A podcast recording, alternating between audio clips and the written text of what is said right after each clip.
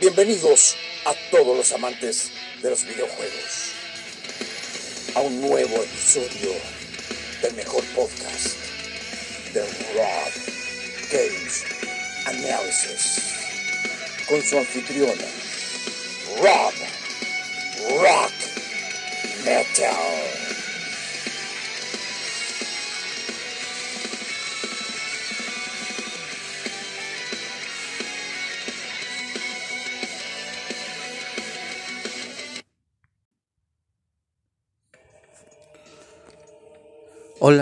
Muy buenas a todos. Bienvenidos a este nuevo capítulo de este podcast. A todos los amantes de los videojuegos que les gustan los análisis, que les encanta saber sobre más información sobre sus juegos favoritos. Y agradecer a toda la gente que me escucha a través de todas las plataformas de podcast, que me escucha a través de Spotify, Overcast, Pocket Cast, Breaker, Listen Note, Anchor, Google Podcast, Radio Public, Apple Podcast y Castbox. Y también a todos los amigos que me mandan mensaje por el email robgamesanalysis.gmail.com y por inbox a través de mi Instagram arroba robgamesanalysis. Y antes de comenzar vamos a porque más o menos por la música se imaginan ya algunos, me imagino, de qué vamos a hablar. O todavía no saben.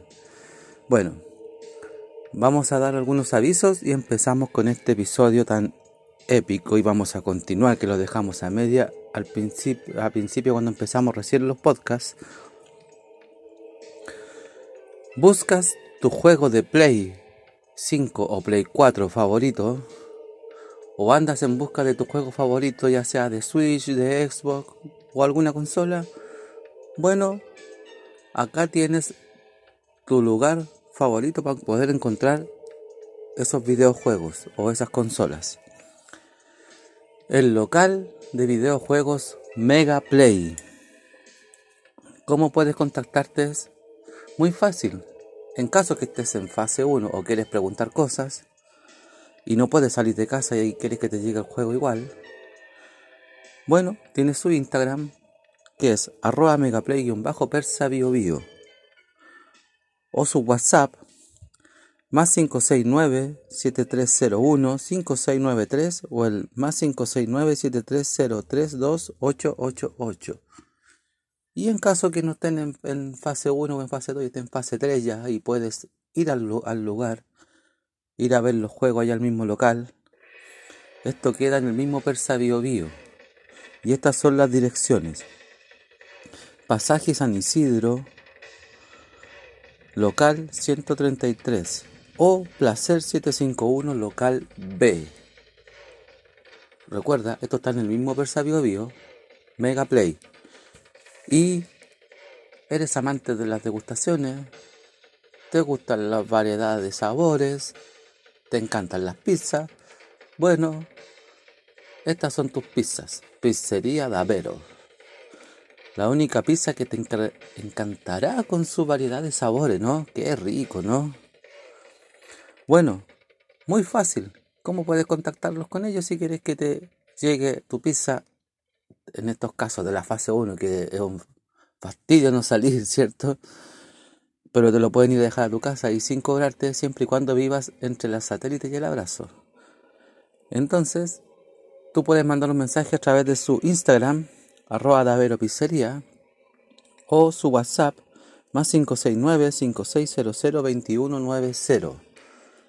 O en caso que ya no estén en fase 1 ni fase 2 y pueden ir al, al lugar mismo.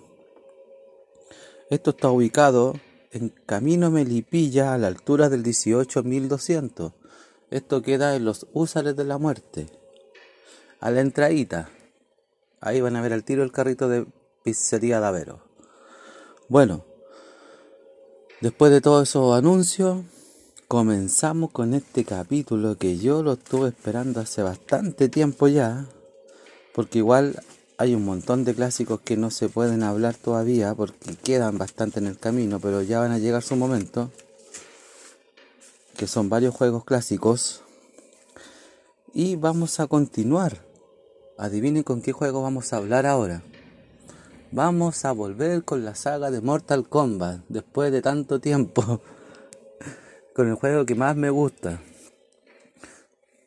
Ahora vamos a ver otra tirada de tres. Así que ya se imaginan hasta qué juego vamos a llegar ahora. De aquí después ya no sé hasta cuándo vamos a continuar con los que faltan. Porque son varios. Y después al último se podría hacer un análisis general, no más, nada más.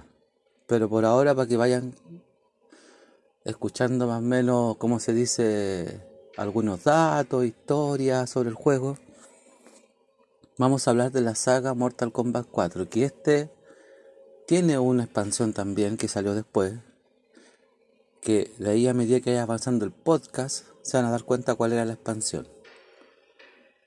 Bueno, la saga de Mortal Kombat 4 que es la continuación después de la saga de Shao Kahn y la historia de Shao Kahn y todo lo que pasa ahí, es desarrollado por Midway, cuando todavía estaba Midway, ojo, porque ahora ya no lo desarrolla Midway. Pero en ese entonces todavía estaba Midway ahí y todavía estaban los creadores originales. La fecha de lanzamiento fue el año 1997 y salió para las siguientes plataformas el juego de Mortal Kombat 4.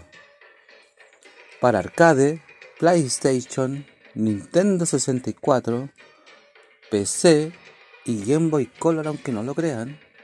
Es extraño porque salió para Game Boy Color, por una consola súper limitada. Fue el primer juego en adaptarse enteramente a las nuevas tecnologías que utilizaban los juegos más exitosos de aquel momento, como por ejemplo en ese tiempo estaba de moda ya todos los juegos poligonales como Virtual Fighter y Taken, ¿se acuerdan, cierto? Previamente a Mortal 4, Midway hizo su primer inclusión a la lucha 3D con un juego que yo sé que no todos lo conocen, pero los que tuvieron Nintendo 64 y los que sí pudieron adquirirlo, y creo que también estaba para PlayStation 1, que este fue un juego experimento solamente que hizo Midway, aunque ojo, aquí todavía mantenían mantenían la esencia de los Mortal Kombat ocupando actores en serio, cosa que no se ve aquí después, que esta es una diferencia que después yo he hecho de menos. Pero sin embargo en este experimento Wargod sí hay actores todavía eh, personificando los personajes o dándole vida a los personajes, como se dice. Y este fue un juego experimento para ver cómo se podía hacer los juegos poligonales en 3D para poder así hacer el Mortal Kombat, el Mortal Kombat 4, perdón, a sí mismo. Claro que después hicieron algunas variaciones, pero les dio pie para poder incautarse al Mortal 4. Mire, fue su primera inclusión en los juegos lucha 3D, el juego War Gods, que yo sé que nadie se conoce. No es el God of War, ojo, porque el God of War es de, es de exclusivo de PlayStation y sale después. No, este es War God. War God.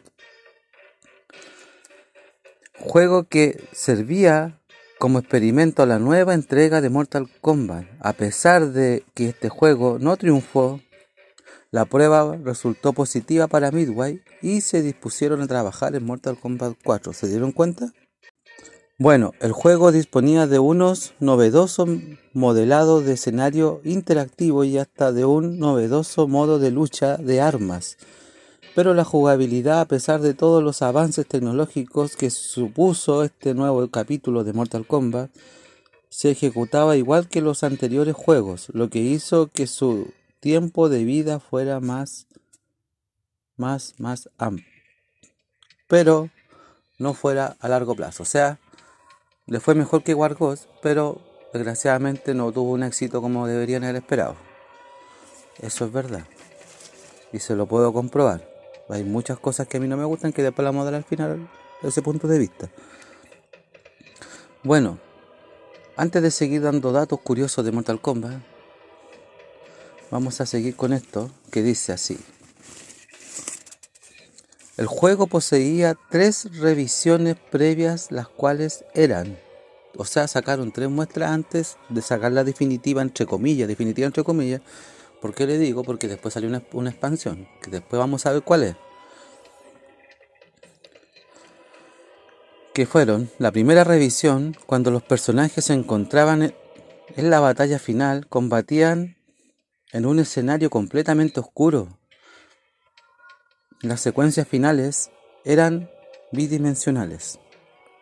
Esa fue la primera entrega. No les gustó esa entrega, sacaron otra versión, que estas versiones no salieron a la venta obviamente, sino que salieron ya cuando terminó la definitiva, que es la que todos conocemos. Son solamente experimentos. O salen a la venta, pero como que salen una tirada para ver si... Pero a veces pasa. Hay juegos que pasaron así. En la segunda revisión se incluyó a los personajes casi clásicos de anteriores juegos, como Jax, Johnny Kay y varios más. Y en cada uno de los finales, Liu Kang moría en la secuencia. O sea, esto andaban con la idea ya de matar a Liu Kang desde aquí. Ojo, aquí Liu Kang no muere, pero ya andaban con la idea que querían matar a Liu Kang. Después, y después van a saber por qué. Pero memorícense eso para el próximo podcast, porque tiene mucho que ver. Pero estos ya tenían la idea en la cabeza que querían matar a Liu Kang. Ojo. No lo colocaron si en este juego. Después van a saber. En la tercera revisión se coloca a Nob Cyborg como personaje oculto y los finales poseían subtítulos. Cuando hablaban salían los subtítulos. Podían haberlo dejado así, pienso yo, para haber entendido lo que hablaban. Bueno, este juego a diferencia del Mortal Kombat 3, que es lo que uno estaba acostumbrado a jugar, cierto que era lo que uno ya, porque para mí fue una cachetada así en la cara el cambio brusco que tuvo, fueron los elementos. Y hay cosas que se mantienen y hay cosas nuevas. Por ejemplo, estaban las combinaciones, que eso se mantiene del Mortal 3. Los poderes, obviamente. Los finishing, o los finisher, como le dice, que son donde se ejecutan los fatalities, ¿cierto? Las tablas de destino se mantenían, eran como tipo Mortal Kombat Trilogy. Estaba la Novice, la Warrior, la Master y la Master 2. Aquí hay algo innovador. Esto sí me gusta, esto sí que me gustaba. Hay cosas que me gustaban de Mortal Kombat y cosas que no. Pero esto, por ejemplo, sí me gustaba. Que había una pantalla de presentación. Y se veía así como medio tridimensional. Pero cuando llegaban a, los personajes se saludaban, hacían como reverencia. Eso me gustaba porque era como una, una manera de hacer un combate en honor. No sé cómo decirlo, pero me gustaba. Incluía armas. Estos siempre han estado con la idea de meter armas. Y aquí como que lo empezaron a experimentar. No era mala idea, pero siento que, no sé, al agregar cosas así quitaron muchas cosas. Pero no era mala idea. Los Flowers Victory se mantienen, sí, claro, se mantienen los Flowers Victory. Acá hay algo que se incluyó que a mí no me gustaba porque de repente estaba en una combinación metido sacándole la porquería a uno haciéndole combinación. Pero tenía ahí un máximo de daño y, y separaba la combinación. Es fome. A mí nunca me gustó. Se llama el máximo daño. Nunca me gustó. Como que era una manera de como salvavidas para el, el que le estaba haciendo la combinación. Estaba ahí lo mejor. No, máximo daño. Fome, fome. Que la, combinación se para hasta cuando a ti se te plazca pegarle. Como el Mortal 3. Yo encuentro que ahí, ahí no me gustó mucho ese, ese, agregado. Bueno, el modo torneo, que siempre había un modo torneo. Se mantiene los State Fatality. Aquí hay algo que sí me llama la atención y que aquí están incluidos. Y me gusta bastante. Esto sí me gusta. Que son los trajes alternativos. Voy a dar un ejemplo. El traje de actor de Johnny Cage, que sale con el smoking. Eh, sí, me gusta. O el Scorpion, yo le digo el Scorpion plomo, pero el Scorpion sin la, sin la máscara, sale con la calavera. Pero, no, hay, hay un montón de, de, skins nuevos aquí que me gustan. Bueno, la, la, sangre se mantiene, obviamente, tiene que ser un juego violento, es un juego para adultos. Siempre he dicho que Mortal Kombat es un juego para adultos. Y el Frosty que lo decía Dan Forden cuando Sub-Zero congelaba, el Toasty, que es el típico clásico Toasty, los Combat Code que se mantiene del Mortal 3, los Fatality obviamente no pueden faltar, aparte los Stay Fatality, los obstáculos que había en eso era innovador, de repente habían piedras en el suelo que podía agarrar y tirárselo al oponente, eso sí, eso sí me gustaba.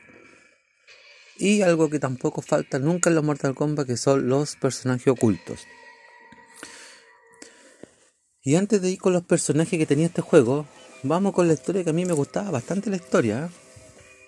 Era muy interesante. Yo obviamente de primera como me quedaba mirando la cinematográfica no entendía nada, pero después cuando ya me traducía la historia sabía lo que decía. Hace miles de años hubo una batalla contra el dios ancestral conocido como Shinnok. Este fue el responsable de la desaparición y la extinción de una civilización completa. Civilización, perdón, de una civilización completa. Shinnok significa una amenaza para la Tierra. Por ello, Quan Chi intentó liberarlo de su prisión en la oscuridad y desolación del Netherland. Ahora, después de la derrota de Chao Kahn a manos de los guerreros elegidos de la Tierra, Shinnok ha escapado a la Tierra. Una guerra está a punto de empezar de nuevo y esta vez dependerá de los mortales, como siempre. Estas son las palabras de Raiden, dios del trueno, quien observa desde lejos del mundo de los cielos. Interesante la historia, me gustó. Bueno, ¿qué personajes tenemos aquí?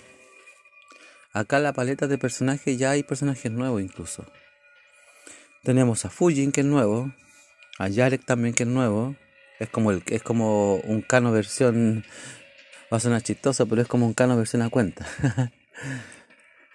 Está Jax, que vuelve Jax, Johnny Kay también, Kai, que es nuevo, Liu que vuelve, Quan Chi, que es el responsable que Chino reviviera, que es uno de los malos, Raiden, Reiko, que es nuevo, Reptil, Scorpion, Sonja Blade, que vuelven, varios vuelven, Sub-Zero, y una mujer ninja nueva, Tania. Y teníamos como oculto, bueno, que esto depende de la versión. Por ejemplo, la versión de PC estaba oculta Kitana, pero en, en todas las otras plataformas estaba oculto Meat y Nob Y los jefes, exceptuando la versión de arcade y de PC, pero la mayoría de las plataformas los jefes eran Goro y Chinook.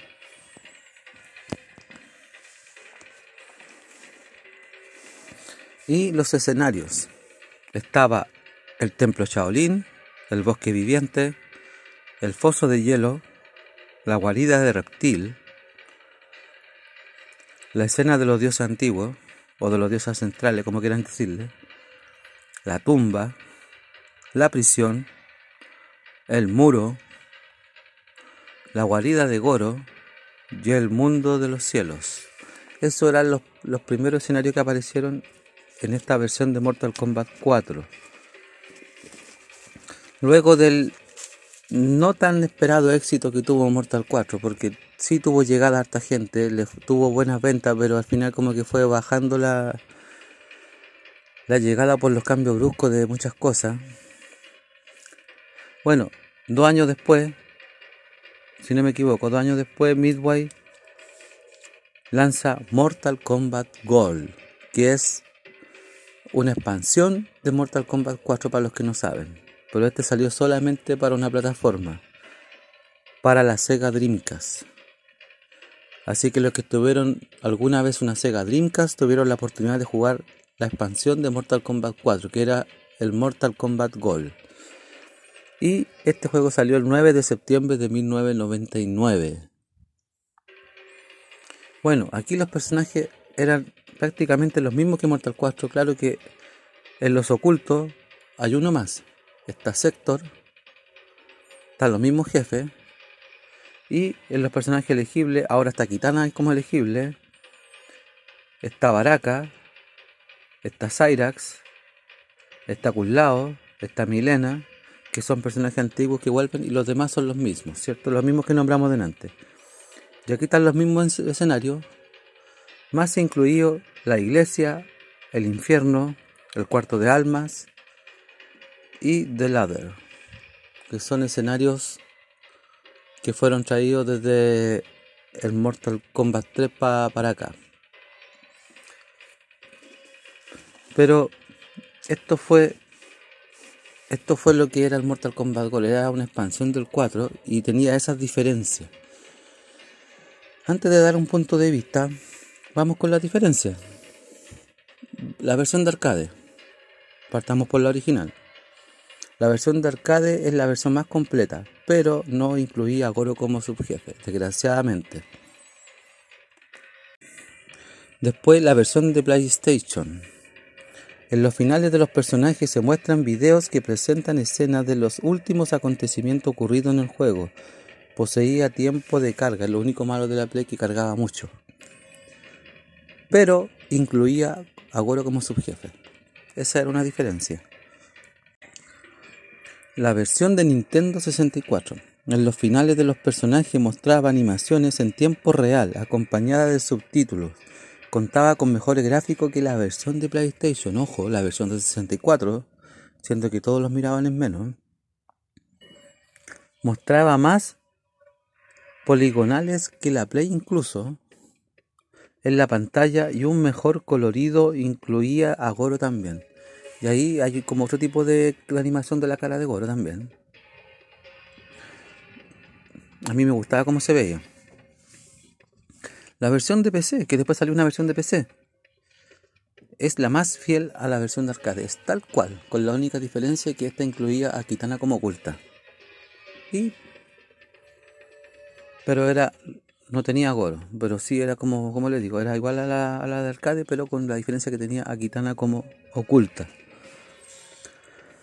La versión de Game Boy Color, que suena extraño, pero sí sale una versión para Game Boy Color una versión que hacía uso ilimitado o limitado, no, perdón, que hacía uso limitado, perdón.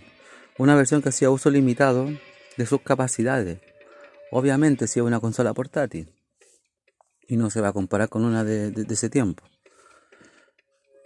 De las capacidades de esta consola utilizando una corta paleta de colores y con una jugabilidad confusa es inferior al resto de las versiones. Sí, pues más encima tuvieron que adaptarla hasta los movimientos, como que los movimientos nada que ver con lo que uno estaba acostumbrado. No era como una adaptación como por ejemplo la versión de Killer Instinct, que sí está bien adaptado para la Game Boy. Acá como que hicieron una adaptación a la rápida, medio a lo tonto y... No. Y la versión de Sega Dreamcast, que es la expansión del 4. Esta versión es exactamente igual a la versión de Mortal 4, con la única diferencia que cuenta con nuevos personajes que provienen de los juegos anteriores de Mortal Kombat, como Kitana, Milena, Baraka, Kullao, Cyrax, Sector, incluye nuevos escenarios inspirados en los de Mortal Kombat 3, que son los que nombré delante. La secuencia de video es en tiempo real de los finales con subtítulos por video CG.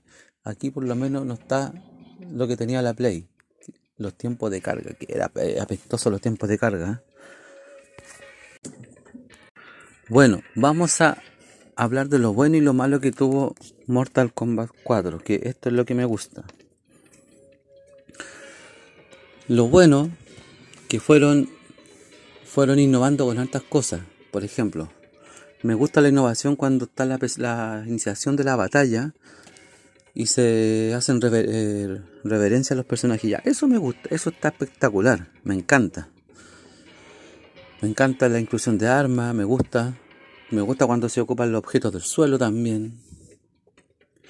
Eh, incluso me gusta como el, tipo como modalidad 3D que se da a moverse el escenario como tipo Killer Instinct. Pero lo malo, lo malo, lo malo. Bueno, antes de pasar a lo malo, sigamos con lo bueno mejor, que, que tengo hartas cosas que hablar de lo malo. A ver, la adaptación de Dreamcast me gustó bastante, está muy mejorada. Eh, me gusta que se vea la cinemática cuando terminan los finales también. Espectacular los trajes alternativos. Y que se mantenga algunas jugabilidades como las torres de destino, ¿cierto? Pero vamos a lo malo, ahora vamos a lo malo, pucha desgraciadamente, una de las cosas malas que tuvo esta saga de Mortal 4, primero la adaptación a Game Boy Color. Yo encuentro que no tendría por qué haber salido nunca. Y si le iban a sacar, tendrían que haber hecho una adaptación muy, muy buena. Yo insisto, de repente los juegos se pueden adaptar. pero no de una manera tan desastrosa como fue la versión de Game Boy Color de Mortal 4, por ejemplo, o la versión de Mortal 1 de Game Boy. Fueron versiones desastrosas. De verdad, no me gustó. Segundo, eh, pucha, podían haber mantenido lo que hicieron con Wargod. Wargod no les fue bien, pero sin embargo mantuvieron algo que hacían en, los primeros Mortal Kombat podrían haber seguido utilizando actores y haber usado el, lo que es la parte poligonal, no, pero quisieron dejar completamente poligonal y en 3D el juego sin usar actores ni nada, completamente computarizado el juego. Entonces, eso ya como que hace que pierda un poco la esencia del juego. Me da lo mismo si le quitaron los Babality y los Friendship, pero Podía haber dejado los Brutality por último. Los Animality, no sé. Mantuvieron los dos Fatality por personaje, los Stay. Eso sí lo respeto, me, gustan los, los Mortal Code. Pero la esencia del juego se perdió con este de a poquito. Como que ya, pucha, le empezaste a cortar las piernas a Mortal Kombat. Y ahí ya como que no me gustó mucho. Yo encuentro que eso es lo que a, lo mejor la mayoría de la gente ya empezó a dejar de lado y tuvo, como dice, como un tiempo de vida más corto el juego, desgraciadamente. No es, no es una mala idea de hacer los juegos tridimensional, pero yo encuentro que aquí está muy mal implementado. Yo sé que es el primer juego tridimensional que hacen, pero no, se cayeron muy, muy, muy feo aquí. Porque al menos hasta el, hasta el Mortal Mythology usaban actor igual. Incluso el juego Bargot, que antes de salir este, utilizaban eh, actor igual. Entonces, podrían haber seguido manteniendo la, la misma fórmula y tal vez lo hubiese ido mejor. Pienso, por muy tridimensional que se vea el juego. Que esa era la esencia de Mortal Kombat. Los actores. Y porque aquí, por ejemplo, ¿qué es lo que rescato? La música de Dan Forden. Dan Forden es espectacular. Me, encanta la, música que tiene Dan Forden. Siempre adapta las canciones adecuadas para para cada juego. Pero... Ay, ay, ay, lo malo, lo malo, lo malo. Pucha, no se puede esperar más nada de las generaciones, sobre todo con las de Play, que por cada cosa cargada. Entonces, no era malo, pero los tiempos de carga. Mm, pero era Play, pues, y atraía gente. Entonces, nada que hacer, pues. Yo no tengo nada en contra de la Play porque a mí me gusta la Play. Pero siento que entre la versión de 64 y la de Play, prefería jugar la de 64. no sé, es mi parecer. Y, y lo peor de todo, lo peor de todo, el jefe final tan malo o tan malo, malo, malo, nada que ver con Chao Kahn. Yo por último Chao Kahn me costaba ganarle.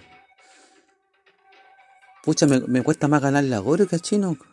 Más encima, no le, no le dejaron los por, por, último podían haberlo dejado un poquito más difícil y haberlo dejado con los poderes que tenían en el Mythology. Porque yo jugué el Mortal Kombat Mythology. Y encontré a Chino muy difícil. Si lo hubiesen dejado con los poderes del Mythology, tal vez podía haber sido un jefe final difícil. Pero es muy, muy fácil y es muy. Es muy mal jefe final. Más encima es como una copia barata de Chansun. Se transforma en todos los monos, pero sin cambiar. Y no tiene poderes. Eso es lo peor de todo. ¿Qué nota yo le pondría a este Mortal Kombat 4? Por todo lo que hemos hablado. Yo de verdad le colocaría un 4-5. Uh, una nota muy baja hasta el momento. Un 4-5. Porque yo encuentro que si no hubiesen cometido esos errores, Incluso un dato que lo voy a decir aquí. Ni siquiera, ni siquiera se hubiese ido después de que salió este juego John Tobias. Sí, después de Mortal 4 se fue John Tobias. Desgraciadamente.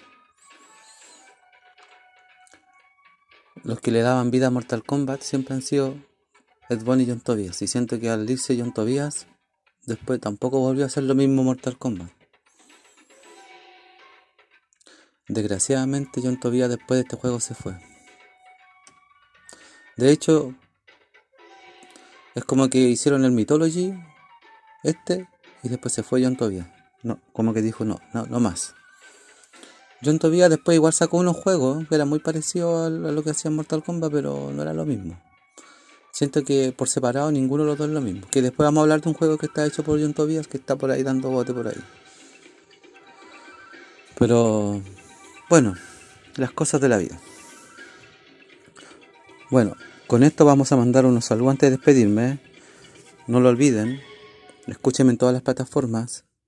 Síganme en todas mis plataformas, no dejen de escuchar mi podcast y un saludo a Miguel Macaya, Gonzalo Alvarado, Iván Arregada, Bernardo Contreras, Mario Cabrera, Luis Zúñiga, J. Carter, Carlos Murri, Carlos Sar, Nico Checasé, Nicolás Rojas, Diego Chacón, José Saldía, Miguel Cisterna, Esteban Moreno, Matías Cabrón, Maggi Soldic, el amigo Limbo, el amigo de Baylor Games, Saludo a los amigos de la pizzería Ravero y a los amigos de Megaplay.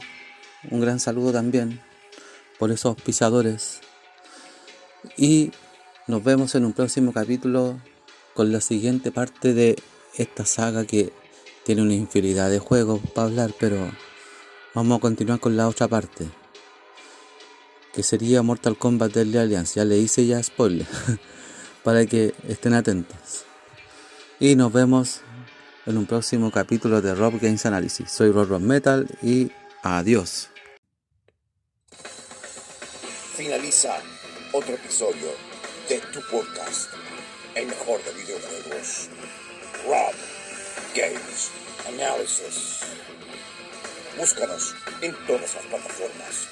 Spotify, Pocket Cast, Overcast, Breaker, Anchor, Listen Notes y también Síguenos en nuestras redes sociales, Instagram, arroba Analysis.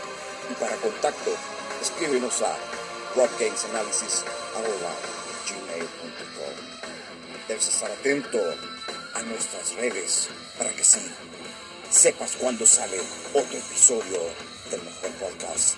No sabes, Rob Games Analysis.